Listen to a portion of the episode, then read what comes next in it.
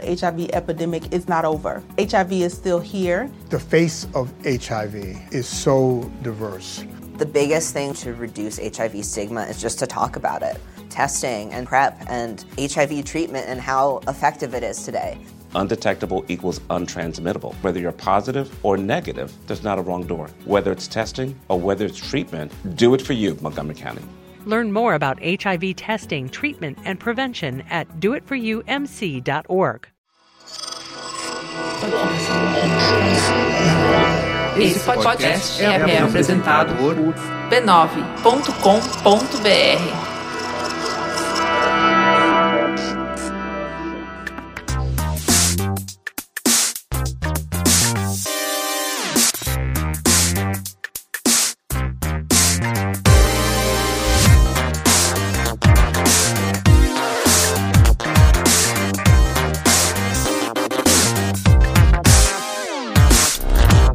Saudações a todos e bem-vindos a mais uma edição do Mothership, podcast de videogames e outras formas de entretenimento eletrônico do Overloader.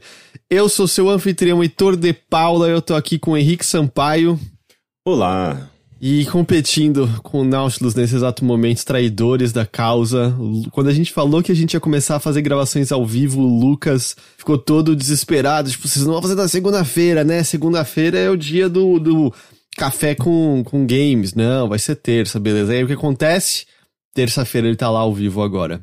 A gente faz duas lives fora do nosso horário, já ocupam. A concorrência na Twitch tá assim atualmente. Tá assim. Quando finalmente não tem mais a CPI, tem o Nautilus.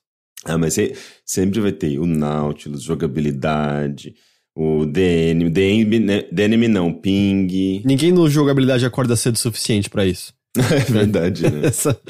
Tá, a gente não precisa se preocupar com relação a isso. Com essa parte, não. É mais provável, sei lá, que o Andrei e o Sushi estejam indo dormir agora do que acordando pra gravar coisas. Ai, como é que você tá, Henrique? Tô bem. Tive uma noite meio ruim de sono. Sabe quando você acorda... Aliás, não sei se é uma coisa muito comum. Pra mim, isso era comum quando eu era criança, por alguma razão. Mas fazia muito tempo que eu não acordava de madrugada com dor de barriga. Daí você fica um tempão lá, tentando, se remoendo na cama. Daí eu fiz um chá de boldo, dei uma melhorada e consegui. Peraí, por que você não foi ao banheiro? Eu fui ao banheiro. eu só poupei vocês desse detalhe. É que eu achei que você não queria, você acordou com dor de barriga e se recusou a fazer cocô e resolveu tomar um chá de boldo.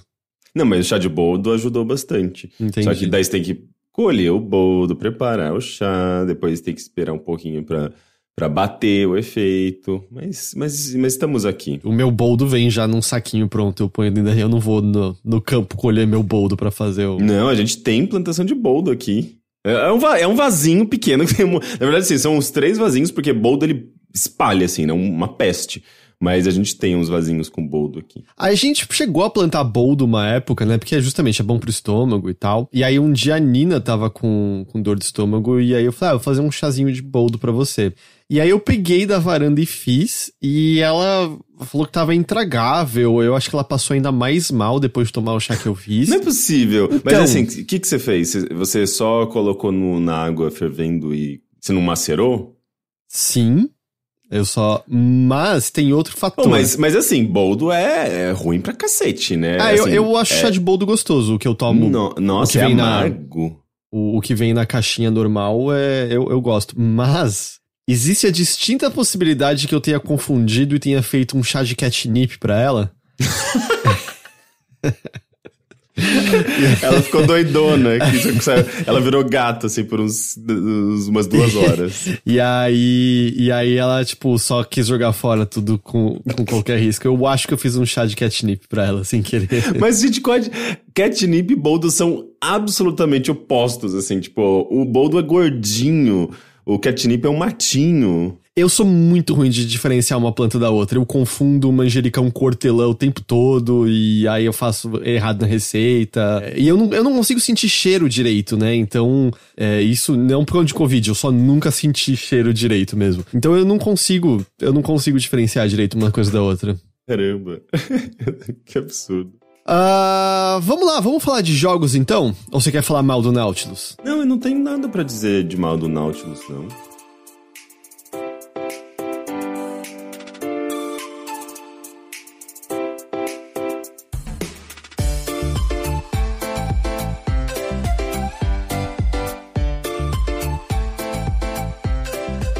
Henrique, o Horizon Chase lançou um conteúdo de celebração do Senna e você jogou isso? Eu joguei, sim. É a nova DLC do Horizon Chase. Eles já tiveram algumas antes, só que eles eram DLCs pequenininhas, né? Que tinham ali veículos novos, sei lá, umas pistas novas, mas nada muito relevante, assim. E agora, pela primeira vez, né? Desde que o jogo saiu originalmente lá em 2015 para celulares, né? Depois, em 2018, ele ganhou a versão para consoles, para PC, que é a Horizon Chase Turbo. E agora o DLC Senna Sempre foi lançado na semana passada, foi nesses dias, final agora de outubro. E é muito legal, é um conteúdo muito, muito, muito legal. E eu não tinha jogado a versão de PC ainda. Você jogou a versão de consoles, de PC? Brevemente, assim, eu me lembro... Saiu pra celular antes, né? Isso, em 2015 saiu pra celular, depois em 2018 começou a sair pra consoles e PC. Eu acho que a versão de Switch ou de PS... sei lá, de PlayStation... recente, eu não sei. Tem alguma versão talvez um pouco mais recente. Eu cheguei a jogar no celular e cheguei a jogar quando saiu no PlayStation 4, que acho que é quando virou Turbo, né? Antes era só Horizon Chase e aí depois virou Horizon Chase Turbo. Eu cheguei a jogar no PlayStation 4 um pouco, sim. É que eu acho que eu não tenho, eu acho que eu cheguei a jogar quando a gente fez transmissão juntos, faz um tempo já. Eu não lembro, a gente fez transmissão de Horizon Chase? Fez muito, muito tempo atrás. Não, eu não participei dessa transmissão, eu acho. Mas enfim. Eu tô criando fantasias? Né? Eu acho que sim, talvez tenha participado com o Teixeira. Quando eu sonhei de ter jogado Horizon Chase com você. Então, mas assim, como eu já tinha jogado há bastante tempo, eu tô meio que aproveitando o pacote completo. Mas deixa eu falar um pouquinho Sexta Show 82, com Floor Kids e Horizon Chase Turbo, 3 anos atrás. Caramba, gente, eu não me lembro disso. 18 de maio de 2018. Deve ter sido com o Teixeira gravava também umas coisas nessa época, não gravava? Tô abrindo aqui a live, eu e você estamos juntos ali. Gente, não é possível, não me lembro disso, caramba. Eu acho que minha memória apagou coisas muito comuns, que era a gente, tipo, toda sexta-feira gravar a Sexta Show, e daí eu não lembro de todos os jogos que a gente jogou, obviamente. Mas enfim, deixa eu falar da DLC, depois eu comento em geral, assim, da minha experiência. Essa DLC, ela basicamente adiciona... todo um conteúdo novo baseado ali em Fórmula 1, baseado na carreira do Ayrton Senna. Então você tem um modo carreira, que meio que acompanha a carreira do Ayrton Senna, assim, dos primeiros anos de carreira, até 91, 92, se eu não me engano. Então ele pega ali, eu acho que dos anos 80 aos anos 90, eu comecei nos anos 90. Ele não menciona o acidente, não menciona a morte do Ayrton Senna. Ele faz meio que uma homenagem mesmo, assim, revivendo momentos de glória, digamos assim, do personagem. Da figura, né? Tipo, algumas pessoas podem achar estranho chamar de personagem. E é um conteúdo muito legal, assim, porque ele se diferencia bastante do conteúdo original. Porque no conteúdo original você tem os carrinhos lá, ele é uma coisa meio Top Gear, aqueles jogos tipo OutRun, né? Aqueles jogos de corrida dos anos 80 e 90, bem arcade. Eu acho que até mais Top Gear, assim, tipo, esses jogos ingleses, como o Lotus, por exemplo, Lotus Challenge, tinha outros também. Tanto é que o compositor, né, da série como um todo, de todos os jogos, do jogo original e do DLC, é o Barry Leitch, que eu adoro falar Barry Leitch, parece que ele tá gripado. Parece que ele é coelho branco da Alice. É que parece que ele tá gripado falando que ele tá atrasado em inglês, né? E ele tem esses dois conteúdos, né? Então tem um modo carreira, que vai acompanhando esses eventos, e um modo que é torneio, assim, tipo, ele tem 3 níveis de dificuldade, daí quanto mais difícil, mais fases consecutivas você tem que enfrentar, sem poder dar um reset, por exemplo, né? Então é tipo um modo torneio, campeonato clássico, assim, né? Uhum. Tipo, você tem que jogar do começo até o fim, eu acho que não tem nem save entre essas fases.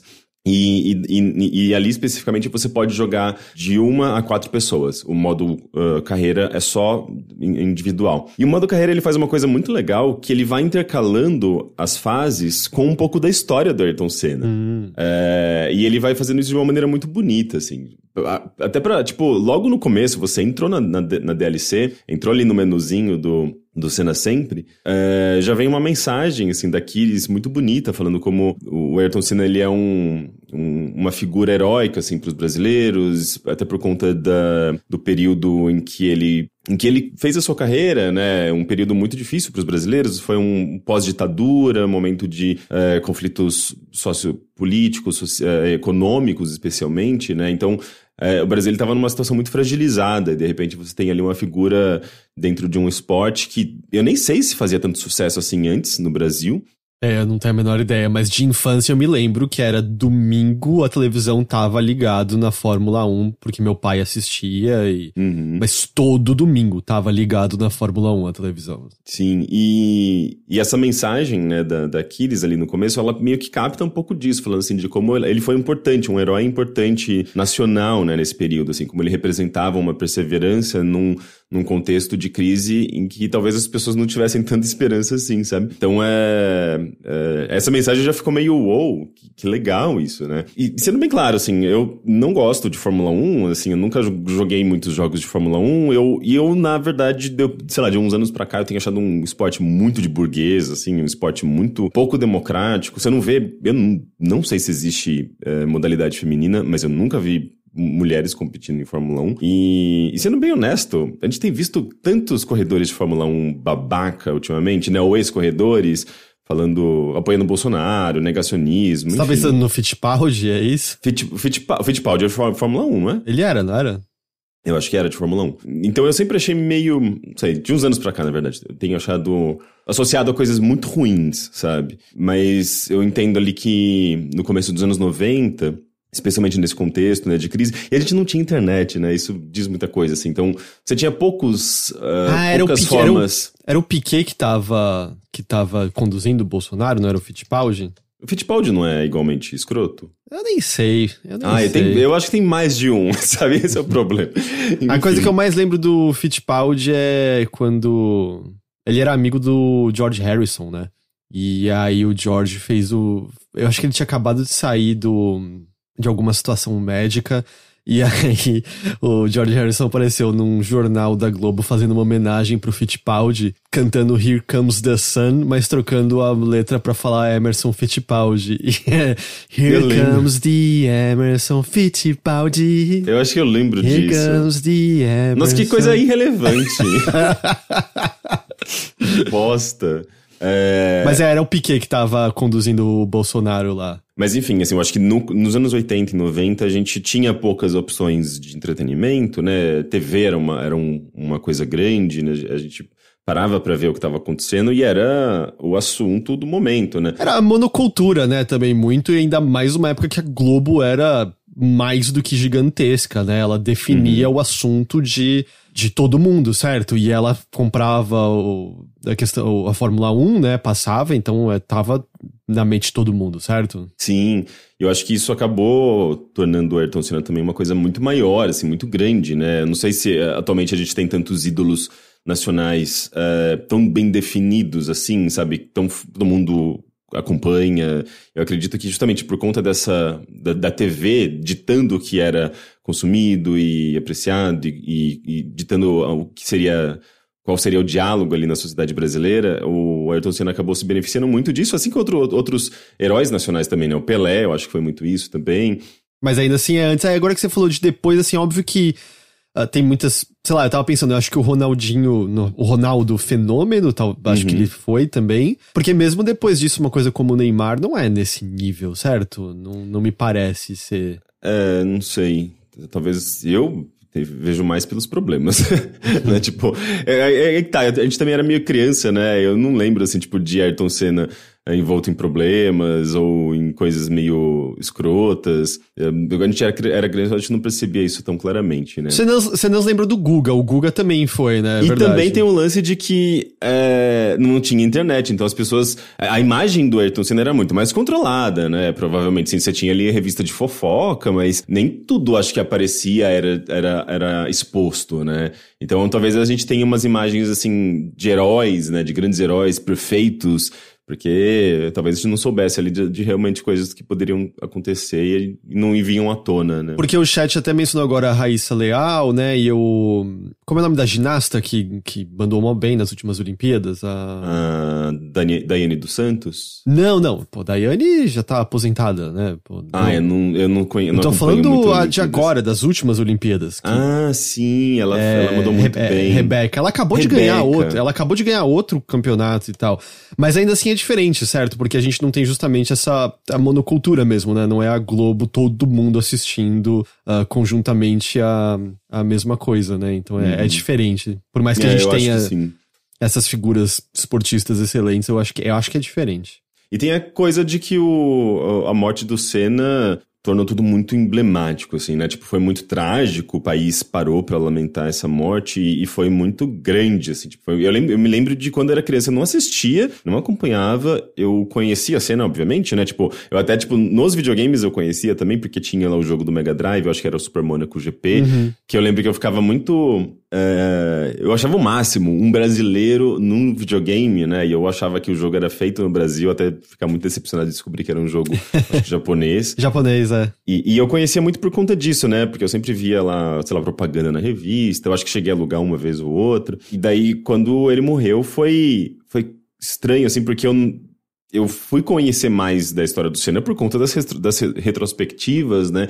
E eu me lembro de chorar num programa, sei lá, tipo, num Globo Repórter, né? Justamente sobre fazendo uma homenagem ao Senna bem na época que ele morreu, assim, eu acho que na semana. E eu acho que foi talvez uma das primeiras vezes, assim, que eu lamentei, que eu percebi que eu estava lamentando a morte de uma pessoa que eu não conhecia, que eu não tinha acompanhado, mas obviamente é caindo também na narrativa ali, né? Que é sempre muito... Que você era criança heróica, também, né? É, assim, mas eu me lembro muito disso, assim, isso eu acho que de fato me marcou muito. Nós assistimos ao vivo acontecer, certo? Em certa medida, tava, como eu falei, a televisão tava ligada, eu não tava assistindo ali a televisão porque eu não assistia o esporte, mas parou todo mundo, né? Quando começou a ficar claro que o acidente tinha sido uma coisa séria. Eu lembro que na escola, foi assunto na escola, teve professor falando disso com a gente, de fazer homenagem pro Senna num mural, sabe? Umas coisas assim. Uhum. E era criança, é aquilo, você faz porque tá todo mundo falando, né? Eu nem entendia o que era o significado daquilo, nem nada, assim. Isso que você experimentou, eu acho que eu experimentei na minha cabeça, foi muito perto um do outro. Foi quando os Mamonas Assassinas morreram. Uhum.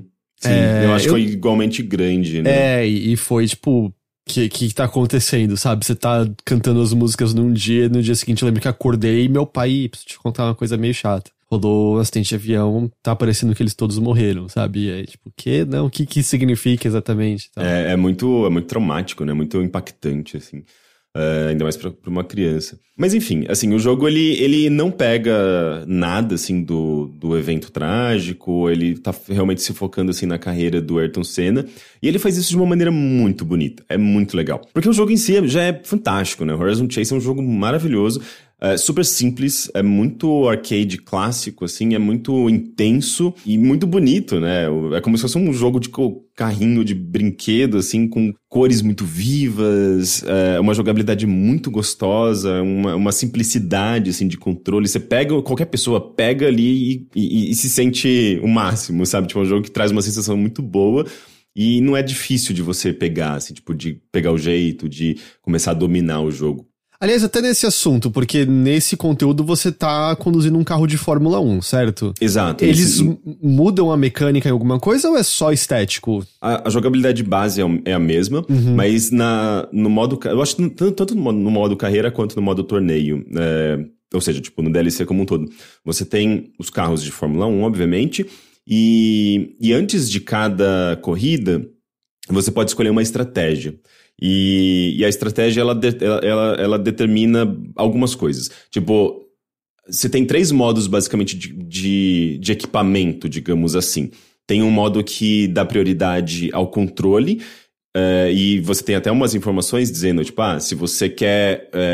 curvas mais precisas, se você vai correr numa pista que tem mais curvas ou que tá chovendo, talvez você queira escolher esse modo de controle, porque vai garantir que o seu carro não deslize tanto, vai permitir que você faça curvas mais intensas, né, mais bruscas, assim, sem perder controle, né, sem que seu carro seja puxado ali pela força centrípeta ou centrífuga. Centrípeta, né? Você entendeu o que eu quis dizer?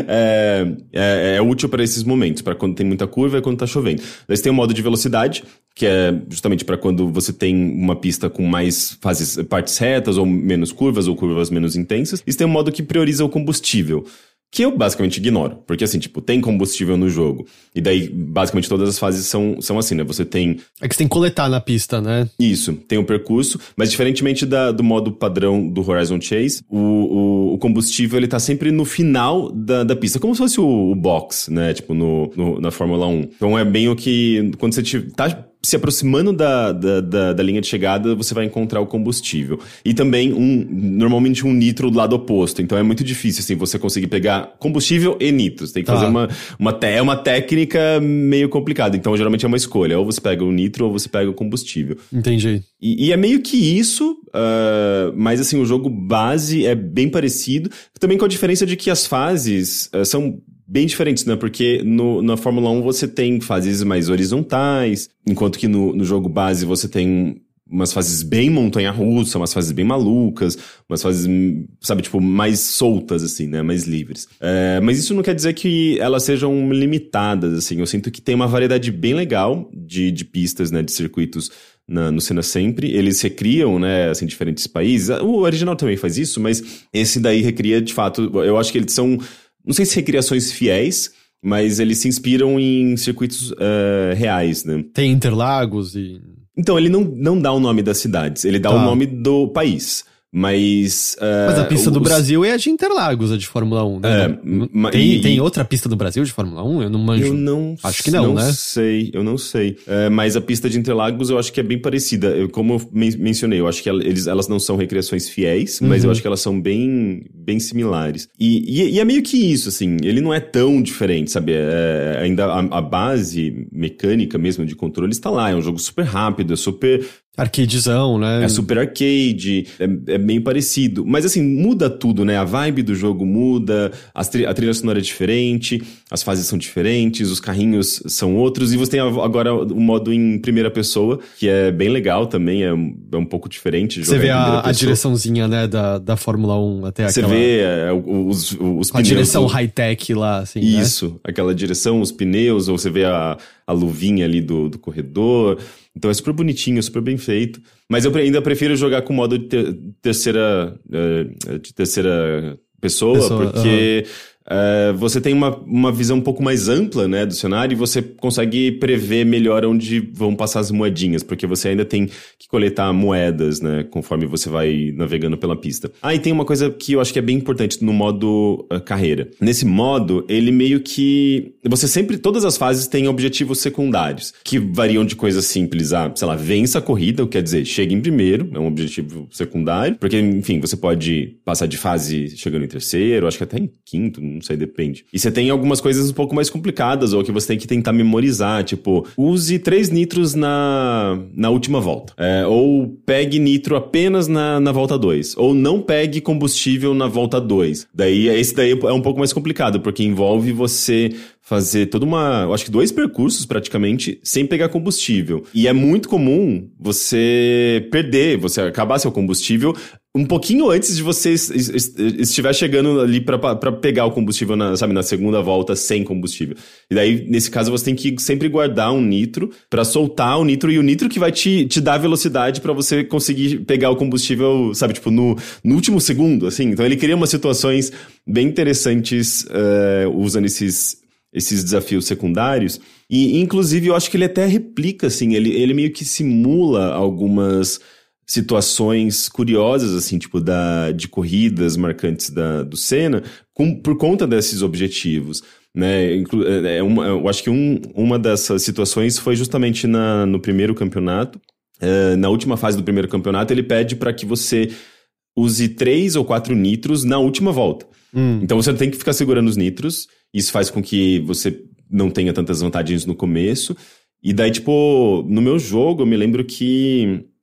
Eu tava, sei lá, em 6º ou 5º lugar na última volta. Então, gerou uma preocupação. Só que, ao mesmo tempo, ele tava... Você tinha 3 turbos pra usar também na última volta. É, 3 ou 4. E daí, eu lembro que eu soltei tudo, assim. E é meio arriscado, né? Porque o turbo, geralmente, você solta uma vez na parte mais reta da pista, né? Numa única volta. E ali você tinha que soltar turbo na curva. Então, foi meio intenso, assim. E ultrapassando os carrinhos e tudo mais. Então...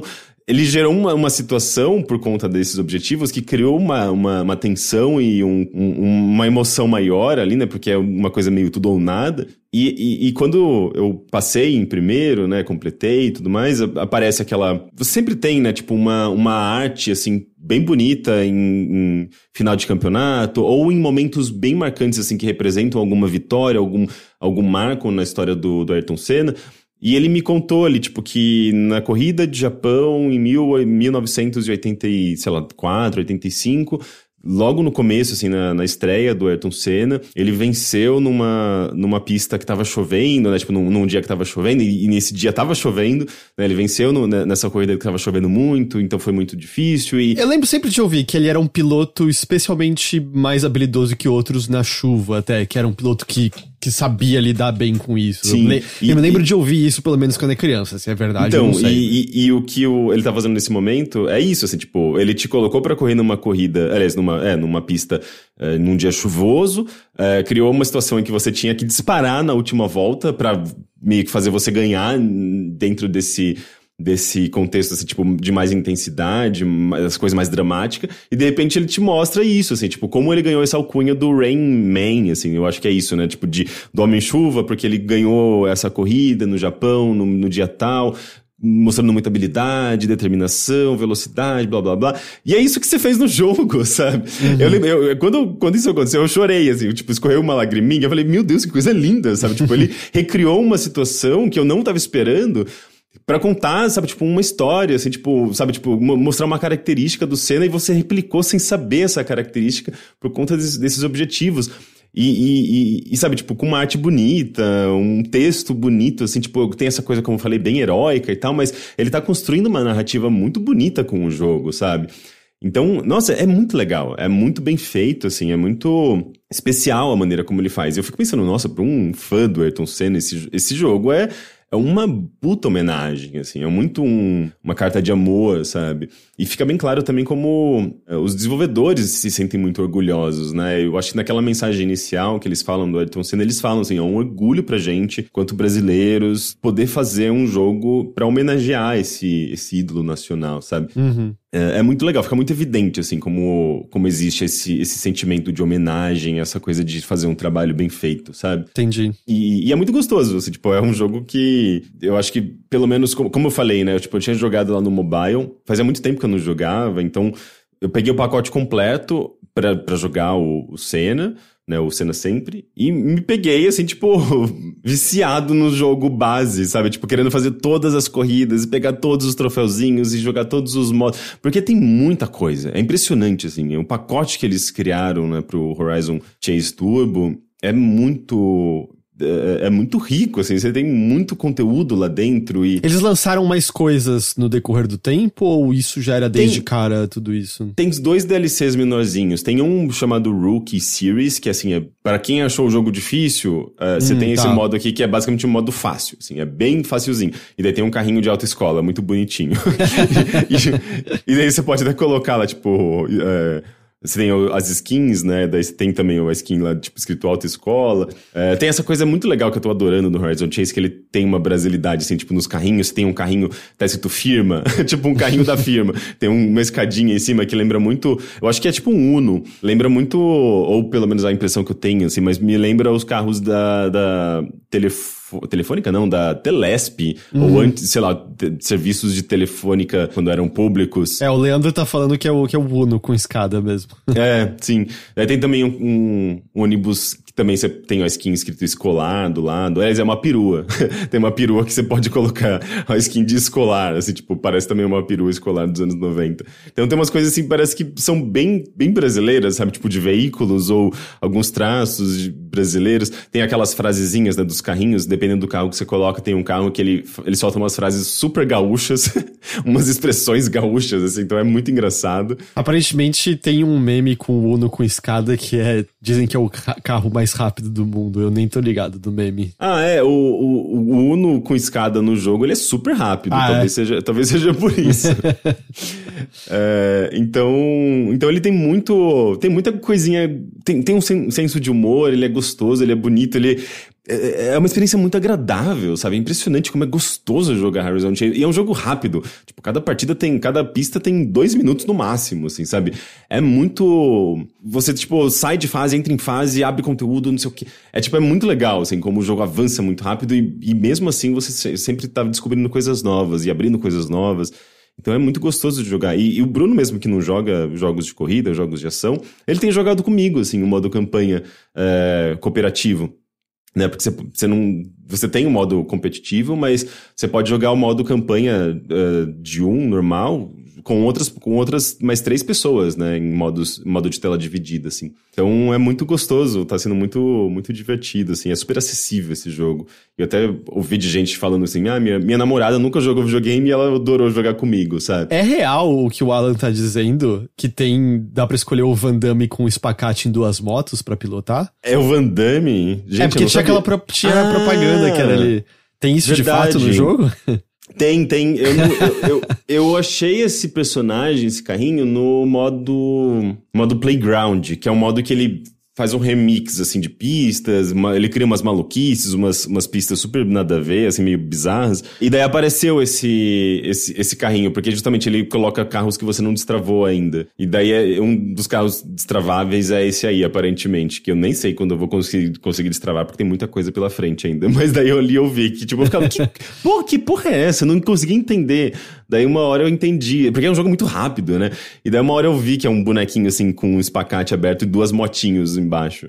É muito bizarro. Ah, a Plat perguntou se o do Senna tem cooperativo também. Tem... Não, acho que o modo carreira é só individual. E daí tem um modo torneio, que esse sim eu acho que é cooperativo, porque você pode realizar os torneios ao lado de outra pessoa. Então é uma coisa meio cooperativa, competitiva, né? Porque a outra pessoa também, ela é um concorrente, né? Um competidor ali dentro. Mas eu acho que vocês podem terminar juntos o torneio, né? Todos os níveis de dificuldade. Algumas coisas que a gente mencionou antes que o chat comentou, só pra trazer informação. Teve outra pista de Fórmula 1 no Brasil em Jacarepaguá, no Rio de Janeiro, mas virou um parque olímpico. E eu acho que tem essa pista, porque tem uma pista... Porque você vê pelo cenário, né? O cenário de fundo ali, o Horizon, né? Tipo, o horizonte no fundo, você consegue identificar elementos ali de Pão países, de açúcar, da cidade. Então, mas daí essa do Rio, que eu pelo menos eu tô presumindo que seja o Rio de Janeiro, me parece que dá pra identificar ali o Pão de Açúcar, mas você não vê o Cristo necessariamente, você não vê algumas, tipo, o teleférico, né? O bondinho ali, você não vê algumas coisas que são bem clássicas, assim. Então eu ficava nessa dúvida, ou se eles por alguma razão não puderam representar, o que eu acho que não é o caso. Então, sei, daí eu fiquei nessa dúvida se era realmente Rio de Janeiro ou se era uma outra cidade. Porque no modo carreira normal da campanha base, eles dão uma fugida, assim, das cidades mais conhecidas, né? Eles pegam cidades do Rio Grande do Sul, tem ali Salvador, tem Brasília, mas não tem, tipo, eles eu acho que quiseram sair ali do Eixo Rio-São Paulo, sabe? Justamente pra dar uma variada, e daí tem até, tipo, Chapada Diamantina, é muito legal, assim, eu fico pensando, tipo, porque é um jogo que fez bastante sucesso, né, internacional, assim, eu fico pensando como que as pessoas enxergam, né, tipo, cidades que não são muito conhecidas, provavelmente, internacionalmente, sabe? Sei lá, Brasília. Brasília é uma coisa louca, assim, tipo, você tem aqueles arcos, aquelas esculturas bem abstratas, né? O Niemeyer transformou Brasília num negócio muito futurista, assim, né? E o jogo... criou, né? É, ele criou Brasília. E o jogo tá colocando esses elementos todos ali, né? Então eu fico pensando, pra uma pessoa que joga isso no leste europeu, que não conhece nada do Brasil, além de Amazônia e Rio de Janeiro, ver uma coisa dessa e fica, meu Deus, que país maluco é esse, sabe? Também mencionaram antes, né, que você falou que não tem o nome das pistas, é que parece que talvez tenha que pagar licença pra liga específica, alguma coisa assim, então talvez por isso que não tenha. Verdade. Não tem o nome das pistas, eu acho que não tem nome de nada, assim, não tem nome dos corredores originais além do Senna, não tem as marcas, mas o que eu achei muito interessante no lance das marcas é que eles fazem um trabalho lindo e super inteligente de visual, assim, mesmo de você reduzir as marcas a pequenos símbolos, pequenas formas, com as mesmas cores, né? Então, tipo, no vídeo mesmo que a gente tá vendo ali, dá pra ver, tipo, Shell... Assim, não é Shell. Se você pegar, dar um zoom ali, você vai ver que é só, tipo, uns tracinhos com umas cores. Mas você consegue identificar ver Shell, como... Goodyear, Marlboro, não sei o quê... Porque, tipo, você identifica, né? A nossa mente, ela sabe interpretar isso como o logotipo original, né? Porque você tem ali o formato, você tem as cores, você tem os elementos visuais, e eles sintetizam isso em pouquíssimas formas, que eu acho que no jogo original ele já faz isso muito bem, né? Tipo, de representar algumas coisas com poucos traços, poucas cores. É um jogo muito estilizado, assim, é muito abstrato, né? Mas de uma maneira que ainda é compreensível. Mas, cara, esse jogo é muito bom. Eu fico bem impressionado também como as pessoas amam muito, né? É meio que um patrimônio nacional, assim, do videogame. Eu postei ontem no Twitter, todo mundo, nossa, eu já joguei com minha namorada, eu amo, blá, blá, blá, blá, blá. É um jogo que tem avaliações extremamente positivas, né, no Steam, assim, é raro você chegar nesse ponto, assim. É um jogo muito bem resolvido. Perdão, eu acho que você já falou isso, eu acho que eu deixei passar.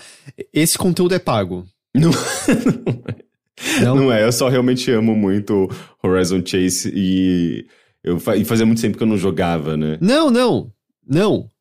Não tava sendo uma piada. Quer dizer, se você tem que pagar pelo conteúdo do Senna, eu não tava...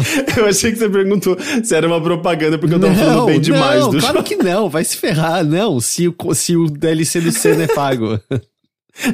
Hashtag ad.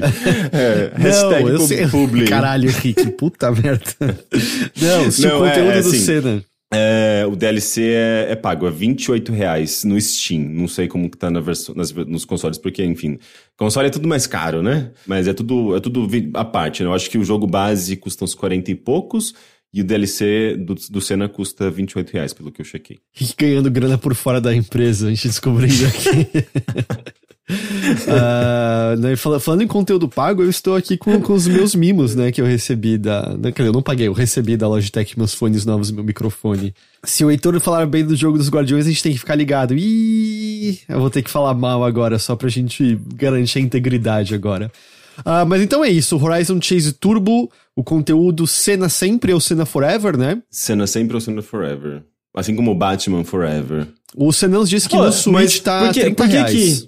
Por que a tradução de Batman Forever virou Batman Eternamente e Senna Forever virou Senna Sempre? Pra manter a literação. Fica a dúvida aí, né? É, Senna Sempre, a literação. Muito bonito. Na verdade, a assonância, né? A literação é com vogal, a assonância é com consoante, não é isso? É, eu sempre tenho como exemplo um verso de uma música da Bjork que ela fala Hide in the hair of him. E daí, tipo, isso me soa como uma bonita literação. E é então isso. A literação é consoante, a assonância é vogal? Não sei. Eu ainda não parei pra pensar nessa questão de vogal, consoante. Ok. Mas é isso, então. Horizon Chase Turbo, Senna Sempre, ou Horizon Chase Turbo, Senna Forever. Tá... Todos os lugares que tem Horizon Chase Turbo tem esse conteúdo. Eu acho, sim. Pelo que eu vi, sim. Inclusive, assistam o trailer, tipo, a propaganda, assim. É meio que, na verdade, um trailer, mas parece uma propaganda de TV do Senna Sempre. É muito bonitinha, assim, justamente um pai com um filho, e meio que passando, assim, quase como se fossem diferentes casas, e um clima, assim, muito dos anos 80, justamente essa imagem, assim, provavelmente, que você mencionou, né, que seu pai assistia... eles fizeram assim com atores reais. É bem bonita essa propaganda. O Álvaro tá só falando que o Vita não recebeu o conteúdo. Então todas as plataformas ainda vivas que tem o jogo. Eu não sei nem se vai receber. Eu sinto lhe informar. Eu sei que Vita means life, mas né, já durou mais do que qualquer um achou que duraria. Ontem mesmo, quando eu tava jogando Guardiões ao vivo, teve uma pessoa que perguntou muito sincera, me pareceu, que é... Vai sair no Vita esse jogo? Eu tipo, gente... Eu sei. Será que virou uma piada? Virou um meme? Não, era um meme do Vita Means Life, mas, gente, né? Há poucos meses a Sony tava pra matar a loja do negócio, sabe? Não vai...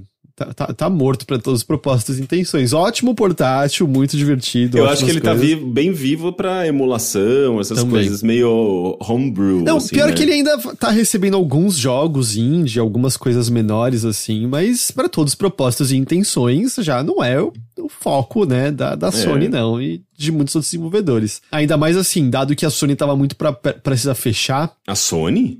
Sim, tava pra fechar a loja do Vita, lembra? Ah, tá, eu achei que a Sony tava pra fechar como um todo.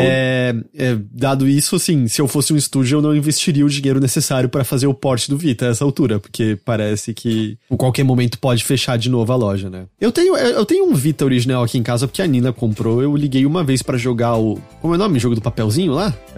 Tearaway. E aí eu achei só muito chato e eu nunca mais liguei o Vita.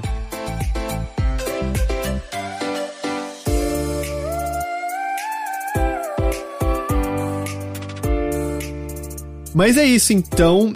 Rick, eu vou puxar pra mim um pouco. Por favor. Pra falar do jogo do Guardiões da Galáxia, né? Especificamente Marvel's Guardians of the Galaxy. Marvel's Guardians of the Galaxy saiu no dia em que a gente tá gravando isso. E a Square mandou o jogo pra gente, mas chegou ontem só, um dia antes do lançamento. Então, não deu tempo, deu ver muito, muito dele. Eu só consegui jogar algumas horas. Então não deu tempo de jogar tanto assim. Eu joguei ontem umas 2 horas ao vivo e depois que eu terminei a transmissão eu joguei mais umas 2 horas também. Então... Mas considera que assim, 2 horas ao vivo é parando pra conversar e tudo mais. Então... provavelmente meu progresso é um pouco menos do que isso. Eu já tô vendo que tem um modo detetive aí que você pode jogar o jogo inteiro, né? Não, felizmente você usa pouquíssimo o modo detetive, você não precisa ligar isso nele. Tipo, podia não ter esse negócio no jogo, eu não sei por que eles colocaram. Mas é um novo jogo da Eidos Montreal, baseado no Guardiões da Galáxia. É muito baseado na maneira que os personagens são feitos e dos filmes do James Gunn, mesmo tipo de humor. Tanto que eu tava até conversando com o chat sobre os personagens e estavam falando que o Drax é um cara super inteligente no quadrinho. Eu nunca li esses quadrinhos do Guardiões. E a personalidade dele no jogo é bem como a do filme do James Gunn. É um cara que entende de maneira literal as expressões, é um pouco ingênuo e etc, etc.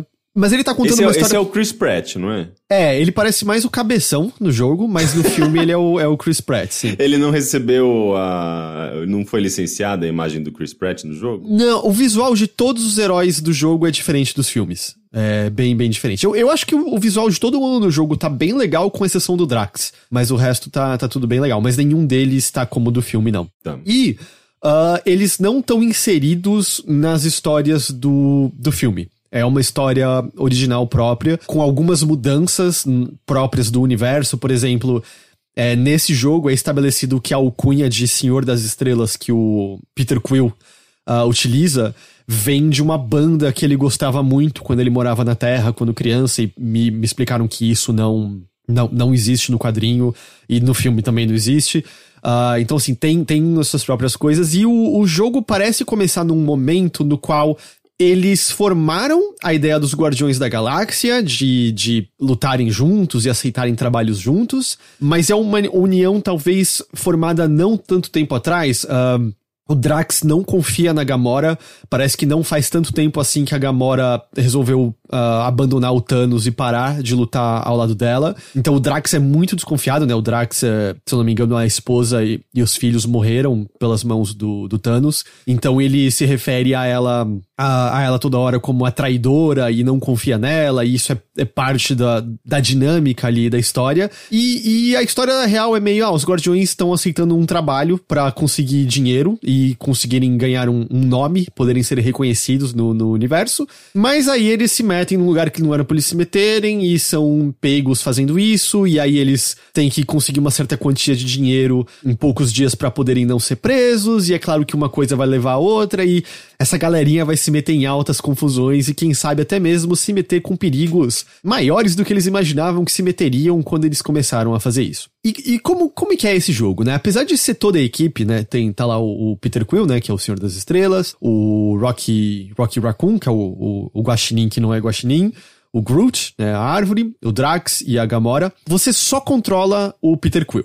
Você só controla ele. Que é o cara, o loirinho. O Chris Pratt. O Chris Pratt, o mais sem graça dos Guardiões, com toda honestidade. Mas você só controla ele. O que você faz lembra bastante Mass Effect, em que você consegue a qualquer momento puxar um menu de habilidades e mandar os seus personagens usarem habilidades no combate pra te auxiliarem.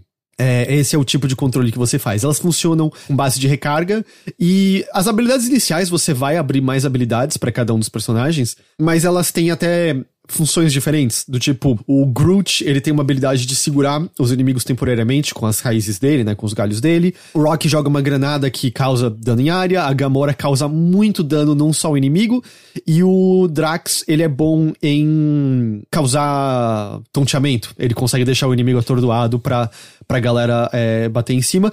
Você, como Peter Quill, tem as suas pistolas pra atirar, esquiva, mas você abre novas habilidades relacionados a pura e simplesmente atirar também, mas no decorrer da aventura sua arma ganha algumas novas propriedades. Por exemplo, a primeira coisa que ela ganha são tiros de gelo, e que você vai usar não só pra resolver quebra-cabeças do ambiente, como também você começa a explorar a fraqueza dos inimigos. Então, se um inimigo é fraco pra gelo, você pode congelar ele e vai ficar muito mais fácil. Assim, um pequeno exemplo, que é bem do começo, tá?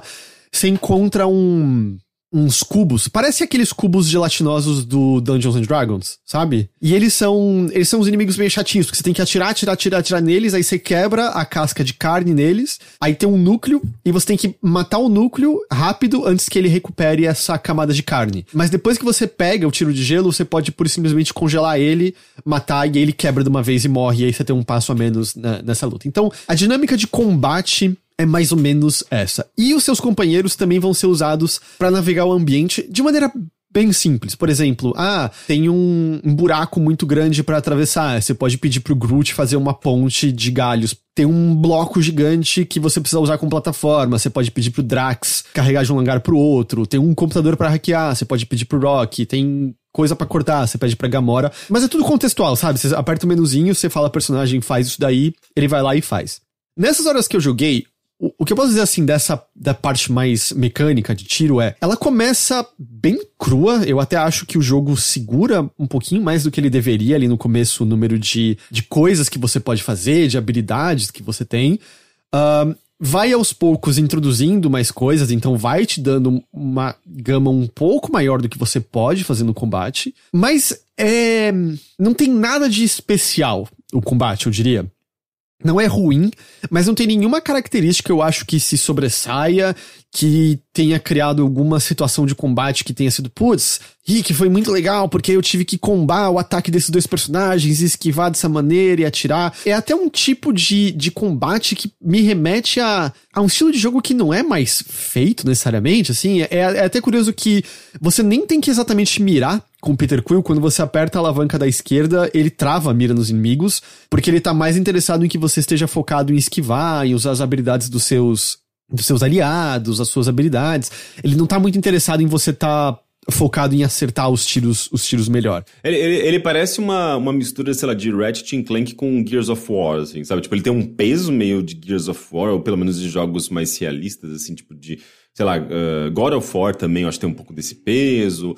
Mas ao mesmo tempo ele tem essa coisa das armas e umas coisas meio maluquinhas que me remetem muito a Ratchet & Clank, sabe? Daí parece tá uma junção meio esquisita dessas duas coisas. Eu acho que pensar mais ou menos em Ratchet & Clank, apesar de eu achar muito divertido, né? Não tem as armas tão loucas de Ratchet. Eu acho que até que é uma comparação justa. Mas é isso, assim, não me entenda com isso que eu tô dizendo, assim, o combate é ruim. Ele só é muito mediano. Sabe, não houve nenhuma situação de combate que tenha sido incrível, não houve nenhuma situação de combate que tenha sido particularmente frustrante. Teve uns bichos voadores que foram um pouquinho chatos, porque eles ficam te atacando pelas costas e não parecia ter nenhum aviso, mas mesmo com eles me batendo toda hora, o jogo parece... Eu tô jogando no normal, não cheguei nem perto de morrer, tava bem de boa. E ele é bem assim, é um jogo linearzão, mas que você vai querer explorar cantinhos, porque você vai coletar itens, que são basicamente pra você destravar melhorias do Peter Quill. Ele tem duas coisas, você vai ganhar pontos de habilidade, que vai abrir novas habilidades pro Quill e pras outras pessoas da equipe, e esses itens que são especificamente para melhorias do Quill, que são coisas como, o jogo vai avisar caso tenha um colecionável por perto, o jogo, se você apertar duas vezes o botão de ataque, ele vai carregar um tirão, vai te dar mais vida, esse tipo de melhoria bem, bem, bem básica de jogo. Se fosse pura e simplesmente só essa parte de ação, eu estaria meio, putz, cara, parece só muito mediano esse jogo. Ele tem alguma coisa a ver com o Marvel's Avengers, assim, tipo, usa a mesma engine, ou... Eu não lembro qual é a engine de nenhum dos dois, sinceramente. Mas assim, ele é bem mais bonito, eu acho, do que o Avengers. E não tem, assim, a mesma mecânica. Assim, é bem diferente. Não. São jogos bem diferentes. É, esse jogo, ele é só single player. Ele é só pra um jogador. É, só tem a campanha dele, não tem multiplayer, não tem nada disso. Ele é uma campanha. Mas o que eu acho que... Onde tá muito legal, e eu tô muito surpreso, assim, com o quão bom tá isso, é que... Não exatamente a história, mas os personagens e a dinâmica entre eles e as situações estão muito divertidas. Mas de uma maneira em que, assim... Da mesma forma que os filmes do James Gunn. É o mesmo tipo de humor, é o mesmo tipo de dinâmica... É o mesmo tipo de situação na qual eles se metem. Então eu acho que até já fica assim, se você não gosta dos filmes do James Gunn, eu acho que você não vai gostar do texto desse jogo. Mas você lembra daquele jogo Binary Domain? Uhum, eu gostava dele. Ele tem uma dinâmica parecida, Rick, porque a sua equipe vai estar andando e conversando. É um exemplo até que eles já deram em trailers no passado, em que tem que atravessar um buraco e o Drax vira e fala assim, eu vou arremessar a pequena criatura até o outro lado e pega o Rocket Raccoon na mão. E aí você, como Quill, pode escolher entre incentivar o Drax a arremessar o Rocky ou falar, tipo, não, vamos achar outro caminho. E não é que, pelo menos até onde eu tenha percebido agora, eu não sei se mais pra frente isso vai acontecer, vai mudar de maneira fundamental a história, mas muda... a simpatia dos personagens em relação ao Quill. E você tem todas essas dinâmicas. Rocket Raccoon. Rocket Raccoon é a música dos Beatles. Eu erro toda hora o nome do personagem. Ontem eu chamei ele de Rocky Rodent também, em certo momento. Ninguém sabe o que é esse personagem obscuro dos anos 90. E você vai ter essa dinâmica, mas mesmo quando você não tem exatamente a participação do Peter... o diálogo entre eles é muito divertido. Às vezes você simplesmente só dá o seu pitaco pra meio... sentia que você tá tendo participação do seu personagem. E, cara, eu gargalho alto jogando esse jogo. Acho ele muito engraçado. Eu acho que o timing das piadas tá certeiro. Eu acho que a atuação dos personagens tá certeira pra ter os momentos de comédia. Eu acho que tá muito, muito bem escrito. Mas apesar que ele não é só comédia... se você explorar, você também vai coletar alguns itens que liberam mais diálogos com os personagens na sua nave. Porque ele tem um momento de você passear ali na nave e conversar com a galera. E esses itens, no geral, revelam coisas do passado dos personagens. Então, sei lá, uma das primeiras coisas que você pega é meio que uma espécie de coisa que você coloca na espinha do personagem pra controlar ele. E o Rocky lembra do tempo dele como prisioneiro, quando ele era um experimento dos Chitauri, eu acho, eu não sei. Ele lembra um pouco dessa época. Então é um momento mais genuíno, que não é pra ser engraçado, em que você pode aprender mais sobre o personagem de verdade e melhorar um pouquinho a relação ali entre eles.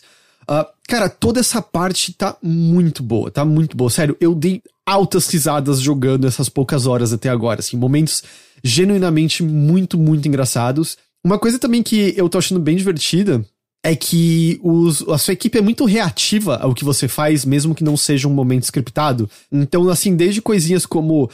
eu fui ver um pedaço no cenário que eu queria atirar pra ver o que acontecia. E aí eles falam, tipo... Peter Quill, por que você está atirando? Você encontrou algum inimigo? Ele... Não, eu só tô testando minhas armas, sabe? Coisinhas assim, tipo... Se ele desvia pra procurar alguma outra coisa, eles... Ei, por que ele tá indo embora de novo? E não é nada que a gente já não tenha visto. Eu sinto que Uncharted já faz isso de longa data. Na verdade, eu sinto um porre, na verdade, de personagem que não parar de falar, sabe?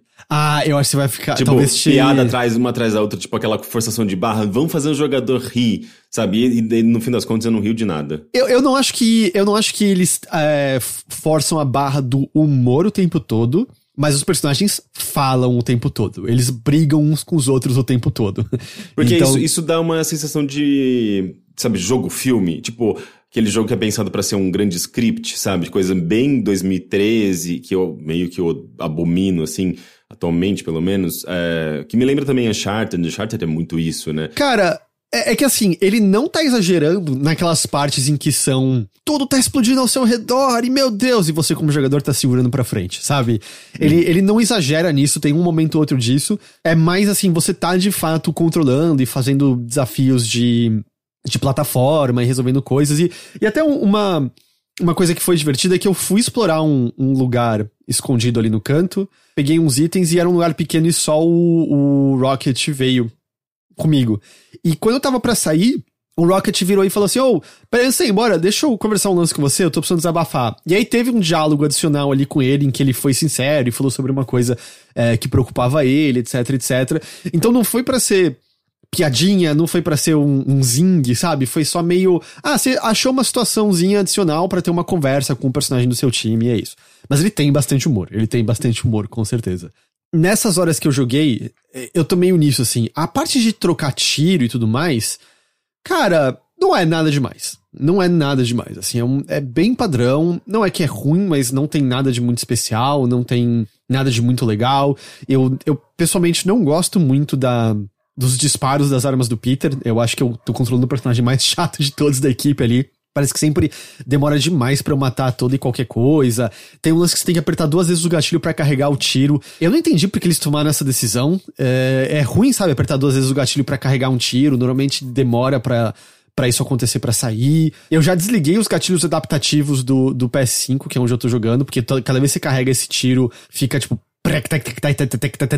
na alavanca e eu não gosto muito. Mas, tipo, não é ofensivo. Agora, a parte de história e personagens eu tô achando muito, muito boa. Da mesma maneira como sei lá, eu acho que te entretém um bom filme da Marvel, entende? Com a diferença que jogos têm a vantagem de deixarem personagens depurar com o tempo. Eu acho que esse jogo tem mais ou menos umas 15 horas de duração. É um tempo consideravelmente maior do que um filme e permite que você tenha momentos mais... calmos e tranquilos e expositivos com personagens do que um filme, né? Um filme tem que estar indo em frente o tempo todo, se fica muito parado... Mas a diferença também é que no filme não tem gameplay, né? Então, assim, é só a história. A gameplay, ela também entra muito na frente de história, né? Porque você sempre tem que estar fazendo alguma coisa. Os personagens têm que estar sempre se movimentando. Então, isso também eu acho que pode gerar um tipo de narrativa muito específica, né? Mas tem muitos momentos mais calmos, só de travessia, personagens conversando, não é o tempo todo ação, ação, ação. E até agora eu tô meio assim de...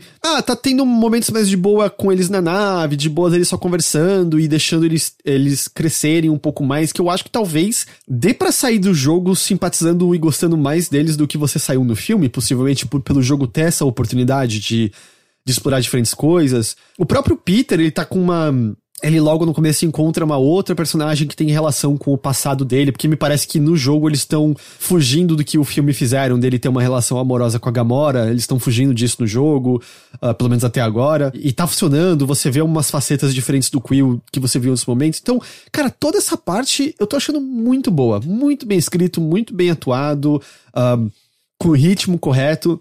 Eu acho que você vai ter que fazer só esse equilíbrio entre saber que, em termos de mecânicas puras, cara, não tem nada demais. Você não vai achar foda. Mas se você acha que simplesmente ver esses personagens de uma boa maneira e passar esse tempo com eles e gostar da dinâmica entre eles e aprender mais sobre eles e tá mergulhado um pouco mais nesse universo, assim, no pedaço que eu tô, ele tem contado como pano de fundo bastante sobre uma guerra que rolou entre os Chitauri e sei lá mais quem e...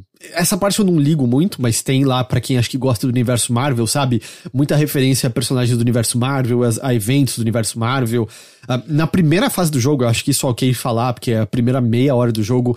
Eu acho que você se depara com o que parece ser uma joia do infinito logo ali no começo, então eu não sei se isso vai ser um fator mais pra frente. E também tem uns certos cuidados em que ele tem uns flashbacks pro passado do Quill na Terra, e aí é aquele tipo de coisa que eu passo 1 milhão de anos olhando com cuidado, porque o quarto dele tem detalhes em todo quanto é canto, de pôsteres e CDs e livros de RPG e dados, é legal ficar olhando tudo isso. Então acho que você vai ter que parar pra pensar o que você acha que vai pesar mais pra você, porque complica também o fato de que o jogo tá, acho que R$300. Então ele não tá nem um pouco barato, complica um pouco isso. Mas eu acho que você vai ter que fazer esse peso entre se você falar, eu tô totalmente ok com um gameplay um pouco mais mecânico, porque eu acho que compensa com o tempo que eu vou passar lá desses personagens, eu gosto do universo. Gameplay eu acho que... linear também, né? Linear. Ele não é muito, tipo, sei lá, como Batman, Arkham... Não, como eu falei, você só vai, tipo, você desvia aqui pra pegar o item que vai aprimorar a sua habilidade. É isso. É o Uncharted. É o Uncharted, total. Nossa, eu acho tão... Eu não consigo. Não consigo mais isso. O Álvaro falou que tava 230 no PlayStation 5 na Amazon ontem. Que é até engraçado, assim, dá tipo uma espécie de saudade quase, sabe? O jogo mais linear, assim. Todo jogo tenta ser mais aberto, ou pelo menos ter um hub mais aberto em algum lugar. Tipo, sabe, God of War, ele tem os montes lineares, mas ele tem um hub aberto pra você explorar. Mesmo o Uncharted implementou isso, o Last of Us... justamente porque eu acho que é uma coisa meio... Você se sente meio limitado, assim, parece que você não... Você vai ter a mesma experiência do começo ao fim, é meio... Eu entendo, assim, tipo, é uma coisa muito da geração passada e de jogos cinematográficos, assim, sabe? Que estavam tentando contar histórias associadas ali ao gameplay, mas de uma maneira justamente muito linear. Eu acho muito travadão, sabe? Olha, não sou muito fã de jogos de ação puramente lineares. Como alguém que tá um pouquinho de saco cheio de jogos de mundo aberto, eu não, aprecio. Mas jogo de mundo aberto também é um problema, né? Eu gosto. Você quer um meio termo, assim. É, um meio termo. Dar uma quebradinha na estrutura, assim, tipo, colocar mais exploração, porque você também acaba adicionando mais elementos de jogo, né? Justamente quando você tem um mundo mais aberto, você tem que pensar, assim, qual que é o meu objetivo, não sei o quê. Isso dá um elemento ali mais de RPG, assim, né? Tipo, de você, de fato, incorporar um personagem, explorar um ambiente, fazer parte daquele mundo. Num jogo que é linear, é corredor, assim, tipo, vai ir pra frente, é o famoso... Mario de 85, só que, sabe, tipo, em terceira pessoa, você anda da direção da câmera em direção ao horizonte, sabe? Daí fica meio, não sei, fica meio repetitivo demais ao longo do jogo, né? Entendo o que você quer dizer, mas pessoalmente pra mim não tá fazendo falta, sabe? Tá sendo até que um frescor, assim, de, eu tô avançando bastante na história e tal. É mais isso que você vai ter que fazer essa consideração. Saiba, eu tô achando muito bem escrito, eu tô achando os personagens divertidíssimos, mas você vai ter que pensar, isso é o suficiente pra você nesse momento, ou você quer esperar uma promoção, alguma coisa assim, porque eventualmente ele vai estar numa promoção, e aí você, eu vou esperar um pouquinho mais pra ter uma boa história, já que talvez as mecânicas não são as coisas mais incríveis do mundo, mas eu, não sei, eu tenho apreciado com reconhecendo essas limitações, assim, dele, assim, parece um jogo... em certos aspectos que a gente tava jogando lá em 2010, 2013, sabe? Porque mesmo a estratégia que você tem que usar contra inimigos, o jogo sempre vai te dar todas as ferramentas que você precisa a todo momento, sabe? Esse inimigo precisa ser atordoado. Se ele precisa ser atordoado, o Drax vai estar na luta com você, pra você ter uma habilidade pra atordoar ele. Não é muito de... você trouxe o leque de ferramentas necessário e você vai se adaptar ao leque de ferramentas que você tem. Não, Você tem a caixa de ferramentas inteira o tempo todo. Não é um jogo de você se adaptar. É muito mais um jogo, acho que, de experimentar a história que ele tá contando mesmo. Ou seja, você tem que estar inteirado aí com o universo Marvel, provavelmente, pra você poder apreciar esse jogo. Sim e não, porque ele tá separado dos filmes e mesmo dos outros jogos. Mas você me falou de 1 milhão de personagens, situações e coisas que eu não faço ideia do que sejam. Eu acho que ajuda se você pelo menos souber quem são os guardiões de antemão, mas eu acho até que ele tá fazendo um bom trabalho de introduzir essas figuras. Contar um pouco do background. Porque assim, o Rocket contou coisas dele, que eu assisti os 2 filmes, eu não tinha a menor ideia. Nos filmes nunca falaram isso, então tem coisas diferentes ali já. Mas é isso que eu experimentei dele até agora. Sim! E ele tem toda uma trilha sonora muito boa licenciada, também se inspirando bastante no tipo de música que o Peter Quill ouve nos filmes dos Guardiões. A única coisa é que, assim, o pedaço que eu joguei ontem no modo streamer, pra Twitch não banir a gente, eles nem substituem por uma música, eles só deixam em silêncio. Então tem uns momentos meio Life is Strange True Colors, em que tem uma hora que eles estão escapando de nave, e aí o Quill, liga aí a música pra gente escapar! E daí fica aquele silêncio. Só silêncio, e assim... A nave, você até controla ela um pouquinho e atira, mas é muito pouco. E dá muito pra imaginar que, assim, quando a música tá tocando, te dá aquela ilusão, assim, de momento de ação, mas em silêncio você percebe como você só tá indo reto e às vezes fazendo piu-piu-piu pra baixo, piu-piu-piu pra cima, sabe? Mas aí depois que eu terminei a live, eu liguei a trilha e tal, e ela é muito bem utilizada, eu gosto bastante dela. Mas é bem pegando, assim, é bem impressionante como a estética do filme parece que se tornou a prevalência. Eu não sei se influenciou os quadrinhos de alguma forma desde que os filmes saíram, mas no jogo é 100% isso, porque até o filme do James Gunn do Esquadrão Suicida, tudo bem que eu acho que o jogo provavelmente já tava nessa direção antes, mas se você assistir o trailer mais recente do jogo do Esquadrão Suicida, cara, é exatamente o tom do filme do James Gunn do Esquadrão Suicida, sabe? Mesmo tipo de humor, que por sua vez é o mesmo tipo de humor do Guardiões, porque é o humor James Gunn, é o tipo de piada que ele faz, é o tipo de ritmo de humor que ele tem, né? O Álvaro perguntou, a banda Star-Lord é feita pro jogo? Não, sim, ela é feita pro jogo, e aí é estranho porque com o modo streamer ligado, Na intro, você ouve a música tocando. É bem legal, porque o Peter tá com um encarte de CD e você pode ler a letra no encarte. Rick, eu envelheci 1000 anos jogando porque eu mencionei. Eu imagino que você tenha a mesma experiência de... Eu falei, ah, nossa, ficar sentado no quarto... ficar sentado no quarto ouvindo música e lendo a letra no álbum é muita experiência, muito. O chat inteiro, nossa, eu nunca fiz isso. Não, nunca, nem peguei isso. Vocês não sabem o que vocês estão perdendo. É real, oficial experiência musical. O chat inteiro, não, nunca sentei ouvindo música além do encarte. Ah, gente, vocês estão erradíssimos. Mesmo hoje vocês deveriam fazer isso, mesmo que seja ali no Spotify. Senta, coloca ali no celular o modo de letra, né? Tem a letra no próprio Spotify. Ah, é? Ouve o álbum inteiro acompanhando a letra e só. Não faça mais nada. Não lava a louça, não limpa a casa. Só aprecia o álbum, a história, a narrativa. Vai acompanhando a letra, vai refletindo. Isso é importante, é bom.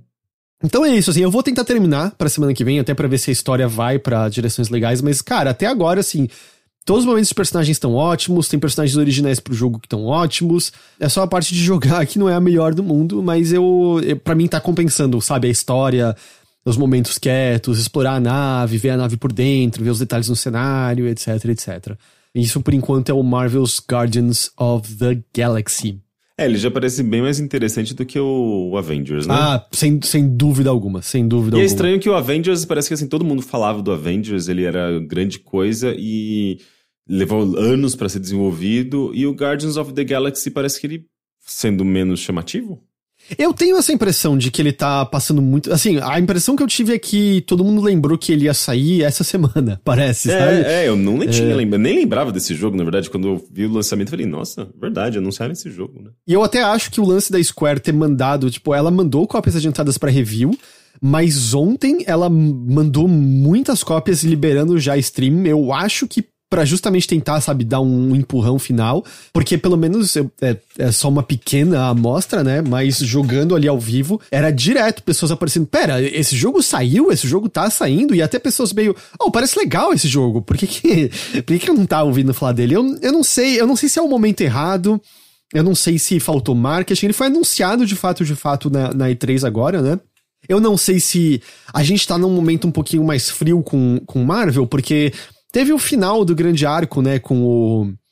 Guerra Infinita, não. Como é que foi o nome? Fim de jogo? Sim. Endgame? Eu esqueci o nome do filme em português. E Ultimato, obrigado, chat.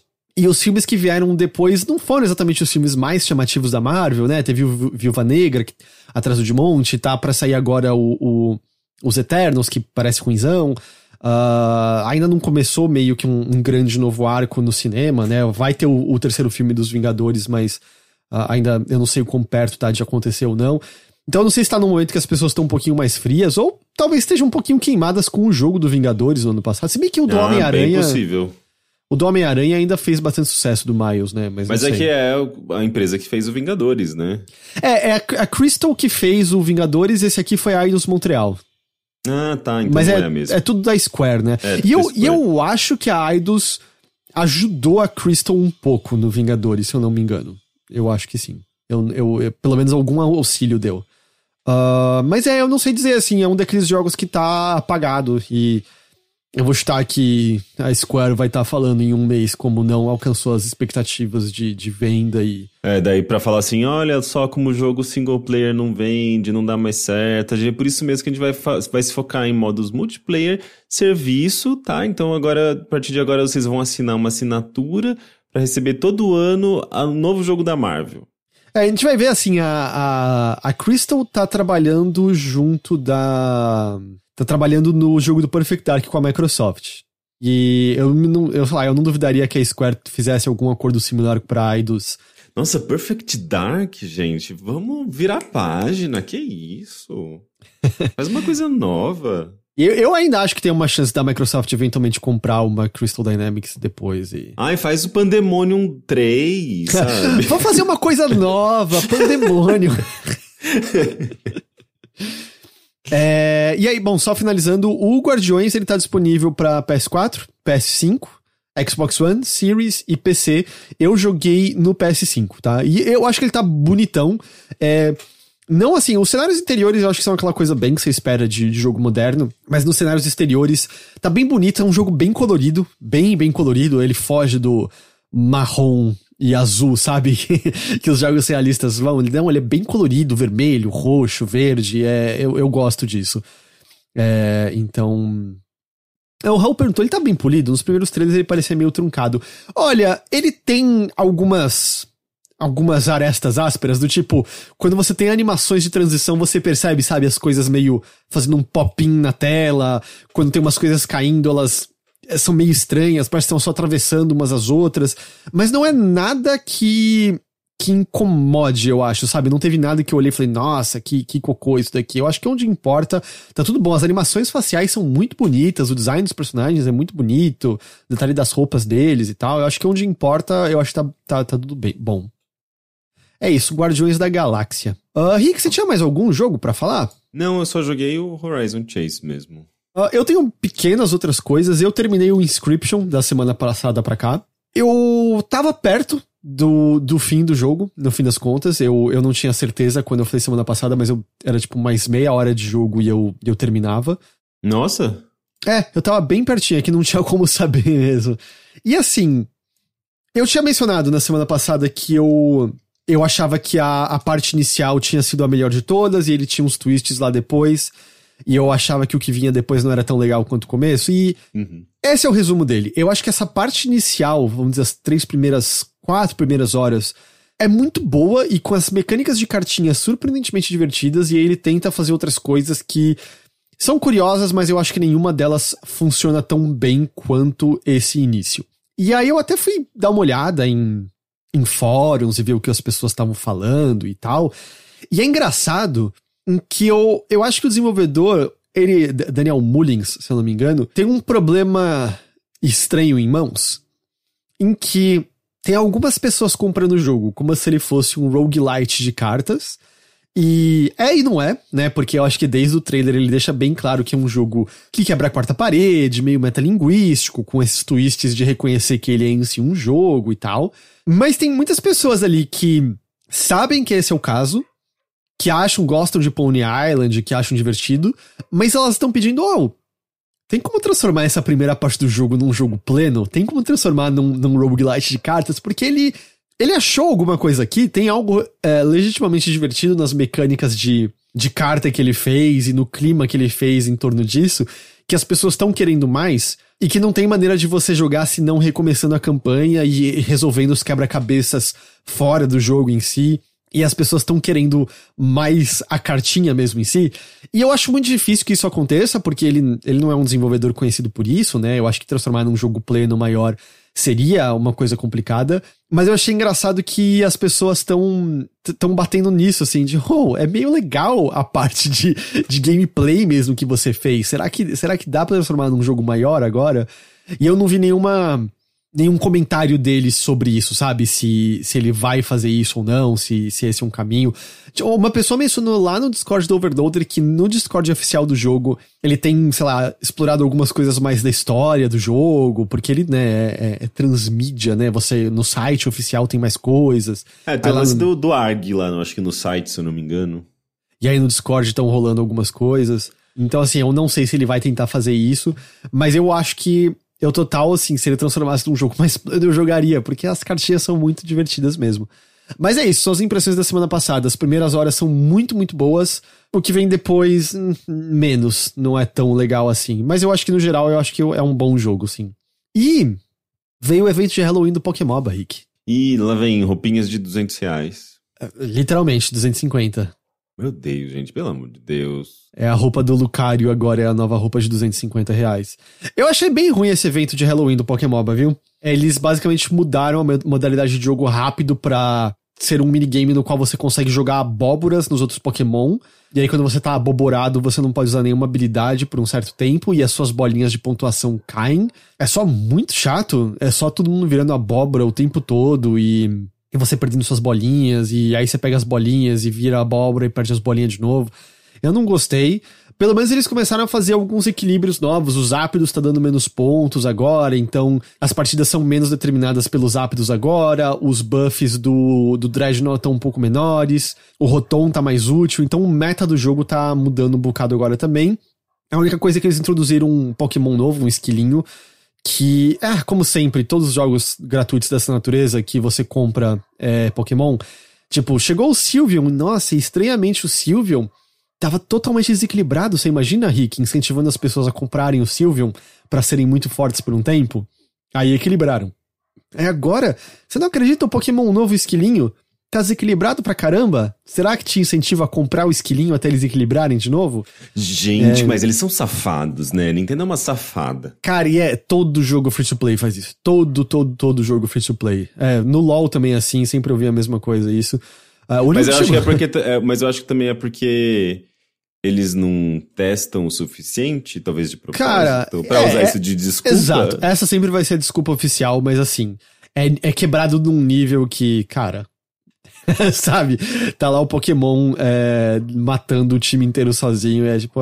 Acho que dava pra perceber que tava um pouquinho forte.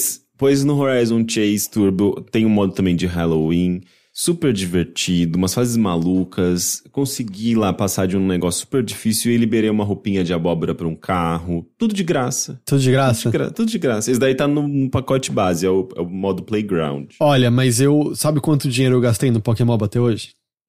Zero. Sabe quantas horas você gastou no Pokémoba hoje? Não gastei horas, eu me divirto com o que eu jogo, eu aproveito as horas, então assim, eu não gasto minhas horas nisso não.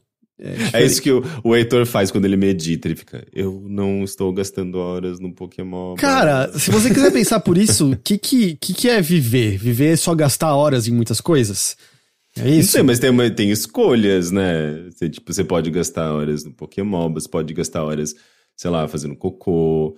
São experiências. Eu não consigo fazer cocô, assim. O importante é você mesclar as experiências. Você pode, por exemplo, jogar Pokémon fazendo cocô. É uma possibilidade. É assim que eu encaixo minha partida todos os dias. Mas não, eu faço todas as outras coisas. Tô lendo um livro muito bom, que tô gostando muito. Enquanto joga Pokémoba. Assisti os Goonies de novo esse fim de semana. Nossa, gente. Mas é que eu já vi tantas vezes que eu meio que já tenho fixado assim na memória. Mas eu entendo. Tem alguns filmes também que eu já vi muitas vezes que eu revejo pro Labirinto. E tem umas cenas muito bonitas nos Goonies. A direção é muito boa. A fotografia tem coisas muito legais nele. É do Robert Zemeckis, não é? O diretor eu não lembro. É a produção do Spielberg, né? Acho que é. Mas não é a direção dele.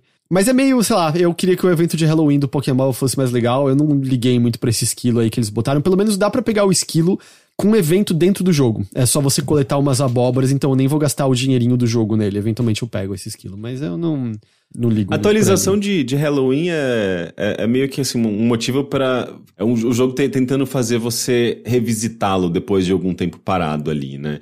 Especialmente se o jogo ele tá instalado no seu computador... Daí vai aparecer lá nas novidades do Steam, né? Isso, não sei se pros consoles tem aparecido também essas janelinhas de... Olha, esse jogo tem novidade, atualização, não sei o quê. E daí é uma forma de... Todo jogo é um live service, né? Agora. Todo jogo é live service. É um negócio pra tentar trazer de volta as pessoas. Às vezes também pra uma DLC nova. O Graveyard Keeper teve também agora um novo DLC. É muito... É muita coisa, não é só assim a quantidade de jogos que é muito grande, né? Tem também o fato de que a gente tem agora muitas atualizações dos jogos e tudo parece que assim, tá chamando sua atenção, né? Dá uma atençãozinha aqui pro meu jogo, tem não sei o quê, DLC. É uma sobrecarga, né? Sim, com certeza. E assim, me vem à cabeça o Overwatch, o primeiro evento de Halloween que eles tiveram, foi muito legal, que foi quando eles tiveram um evento PvE. Que não tinha no jogo. E aí tinha sido muito legal. Então dá pra ter eventos legais, mas esse do Pokémon pareceu bem... Bem qualquer coisa, sabe? Claramente não era muito a prioridade deles, me pareceu. Vamos ver se vai ter coisas mais legais depois. Eu acho que pra muita gente anima que são roupinhas novas pra comprar. Eu sou pão duro, eu não gasto dinheiro em roupinha. Então, pra mim não faz diferença isso. Sabe que eu lembrei de um joguinho que eu joguei nesses dias, que tá em Early Access, e eu achei muito legal? Eu acho que eu posso comentar um pouquinho sobre ele, já que a gente ainda tem uns minutinhos. Pode ser? Claro. É um jogo chamado Fling to the Finish. Ele tá em Early Access, é um jogo basicamente cooperativo, barra competitivo, mas eu joguei só no modo cooperativo. E é sobre duas bolinhas, assim, dois personagens, mas em formatos esféricos, que estão amarrados um no outro. Tem tipo uma cordinha presa que amarra os dois, né? Que prende os dois. E são basicamente desafios de plataforma. É tipo um jogo de plataforma, assim, tem uma coisa meio clássica Mario, assim, ou meio Sonic, mas envolvendo justamente essa cooperação entre esses dois personagens que estão amarrados um no outro. E daí você tem uma série de desafios que envolvem o fato de que eles estão presos um no outro e que tem essa cordinha, né, que ela estica.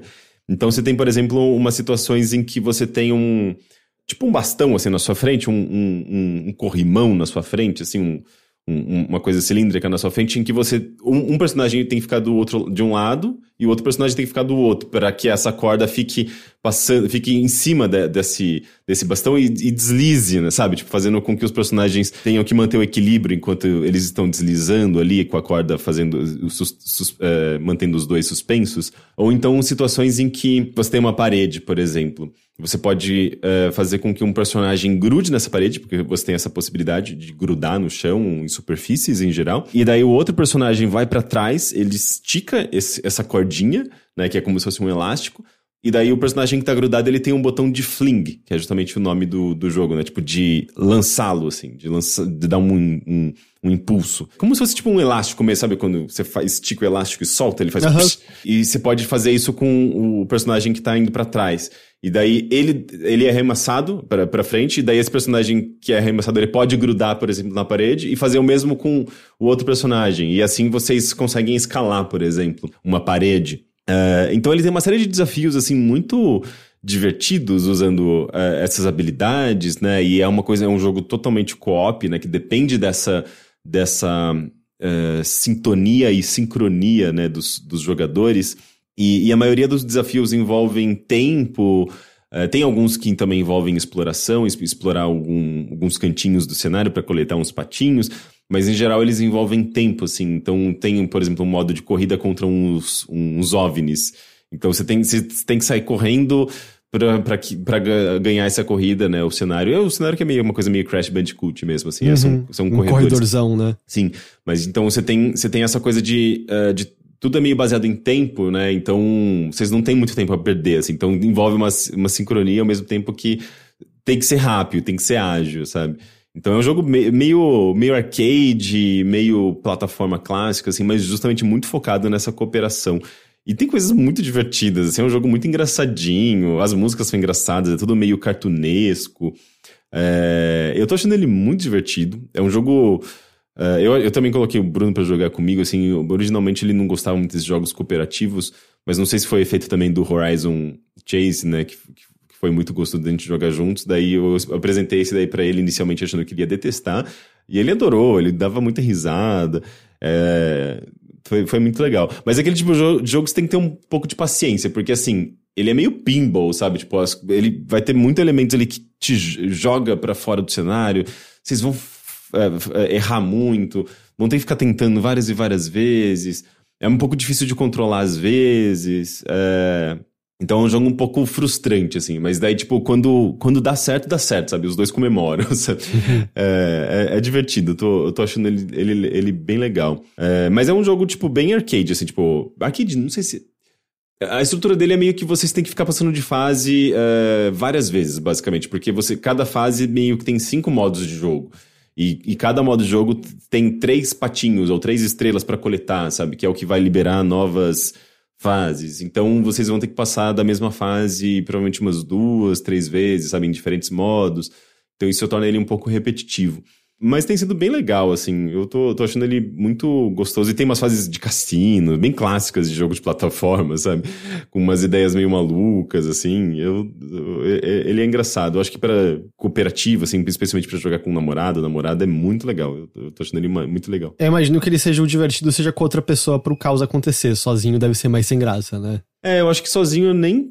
nem recomendaria, porque não faz muito sentido, assim, é um jogo feito para ser jogado com alguém, sabe? Ou jogar com filho, né? Então acho que funciona bem dentro desse esqueminha. Eu sei que tem também um modo online, eu não testei, eu sei que ele tá em Early Access, então não sei se é realmente super funcional. E daí, nesse modo online, você pode até criar equipes, assim, né? Tipo, pra até 8 pessoas jogarem, né? Tipo, quatro duplas, né? E daí tem essa competição.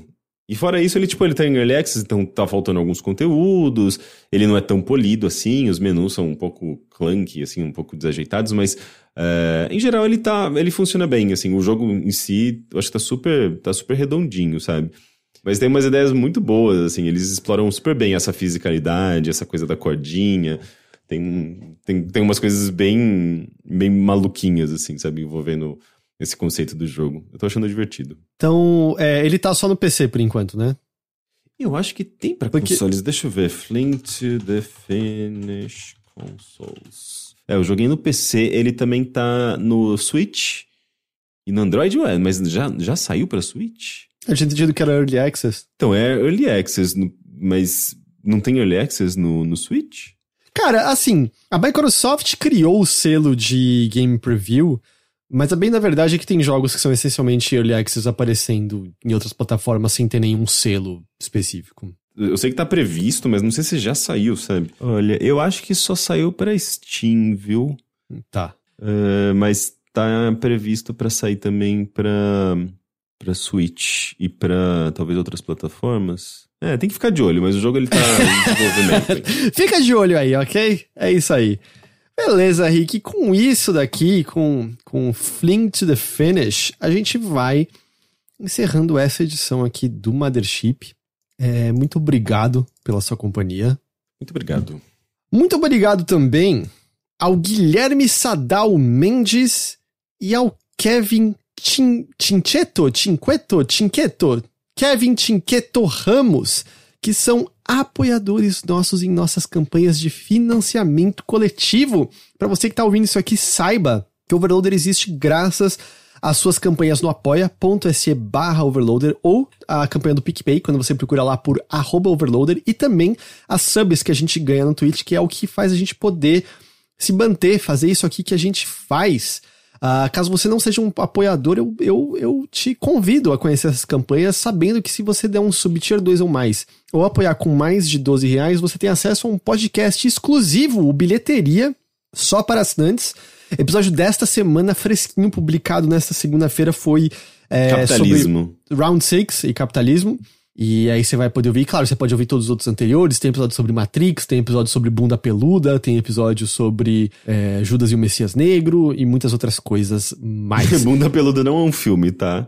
É literalmente Bunda Peluda, ou Bunda Depilada, Raspada, Aparada. E hoje eu agradeço especificamente ao Guilherme Sadal Mendes e ao Kevin Tinqueto Ramos. Aliás, eu vou compartilhar aqui né, quando eu postei no Instagram os mimos que eu recebi da Logitech, o fone e o microfone novo, eu recebi a mensagem de uma pessoa que acompanha o Overloader, que é aquelas coisas que quando você para pra ver a conversa que você teve com uma pessoa que tecnicamente você não conhece, que é o Bento Diz, mandou: mal posso esperar para ouvir papo sobre depilar a bunda com essa lindeza de microfone. E aí eu respondi pra ele: vai ser como se desse pra sentir cada um dos pelos das nádegas roçando levemente seus tímpanos e provocando sensações auriculares como nunca antes sentidas.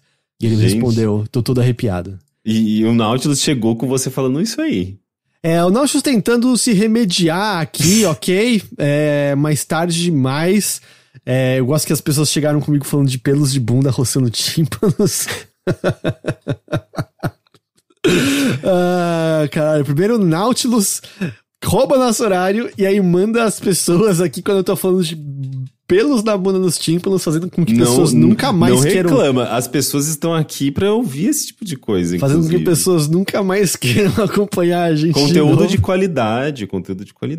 Ai, Lucas. Mas é isso, então, muito obrigado aos nossos apoiadores. Rick, tem algum recado? Não tem mais primeiro contato, né? Não tem mais recado. Não, mas tá lá pra todo mundo ouvir, ele já tá encerrado, então tem todos os episódios, você pode maratonar, ouvir no seu ritmo,